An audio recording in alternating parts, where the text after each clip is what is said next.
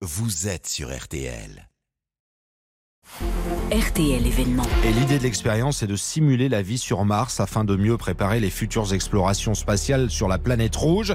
Ils devront réaliser une quinzaine d'expériences et effectuer des sorties extravéhiculaires dans les mêmes conditions que sur Mars. Bonjour Sophie Jousselin. Bonjour, bonjour à tous. Alors vous avez contacté deux de ces étudiants juste avant qu'ils s'enferment pour un mois. Euh, Quelles vont être leurs conditions de vie? Eh bien, c'est un confinement de quatre semaines dans ce que pourrait être une future base martienne. Elle est posée en plein désert de l'Utah, à 20 km de la première ville, sur un sol rouge-orange et caillouteux comme sur Mars. Les sept astronautes vont y vivre dans des conditions proches de celles qu'ils pourraient avoir sur la planète rouge. Marie Delaroche fait partie de l'expédition. Elle nous décrit son nouveau lieu de vie. C'est un cylindre de 8 mètres de diamètre à peu près, avec une partie laboratoire. Et euh, nous avons euh, chacun euh, un petit espace personnel avec un lit et un bureau euh, pour euh, pouvoir s'isoler. On a un botaniste à bord qui va s'occuper de la serre et qui va essayer de faire pousser euh, des aliments frais pour euh, compléter notre ordinaire. Un ordinaire fait de nourriture lyophilisée. La toilette, ce sera à la lingette, la douche étant autorisée, mais pas tous les jours. Sophie, on arrive vraiment à simuler la vie sur Mars tout en restant sur Terre? Presque. Une chose qu'on ne peut pas simuler, c'est la différence de pesanteur. On pèse trois fois moins lourd sur la planète rouge.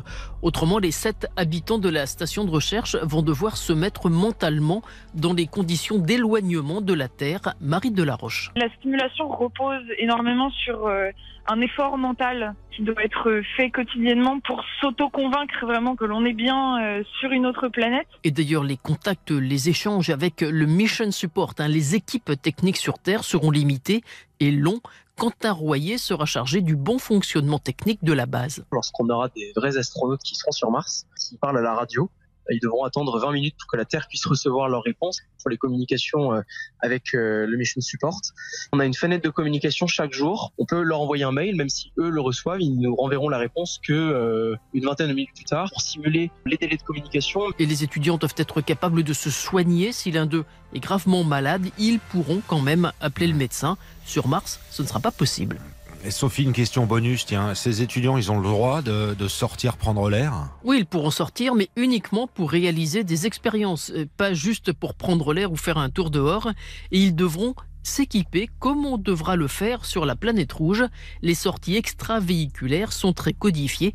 Quentin Royer. On va porter ces fameux scaphandres, ces spacesuits. Ils sont composés d'un casque avec une visière, et puis on a une grande combinaison et un sac à dos dans lequel il y a un système de ventilation et qui simule le sac à dos que porteraient les astronautes avec les réservoirs en oxygène par exemple. Donc oui, on a quelque chose quand même qui est assez lourd sur le dos, dans lequel on peut pas se déplacer très facilement. On porte des gants avec lesquels c'est difficile de manipuler à l'extérieur du matériel précis. Parmi les 15 expériences prévues, les étudiants vont tester une intelligence artificielle qui leur permettra de réaliser des échographies, ou une autre en extérieur avec des drones. Marie Delaroche. On va tester à l'aide de drones une méthode pour reconstituer en 3D certains reliefs montagneux pour voir si euh, des cartes en 3D peuvent aider les astronautes à mieux se déplacer dans un environnement hostile. Le but de cette simulation, c'est aussi d'étudier comment un groupe de 7 personnes arrive à vivre en bonne intelligence, en vase clos pendant plusieurs semaines.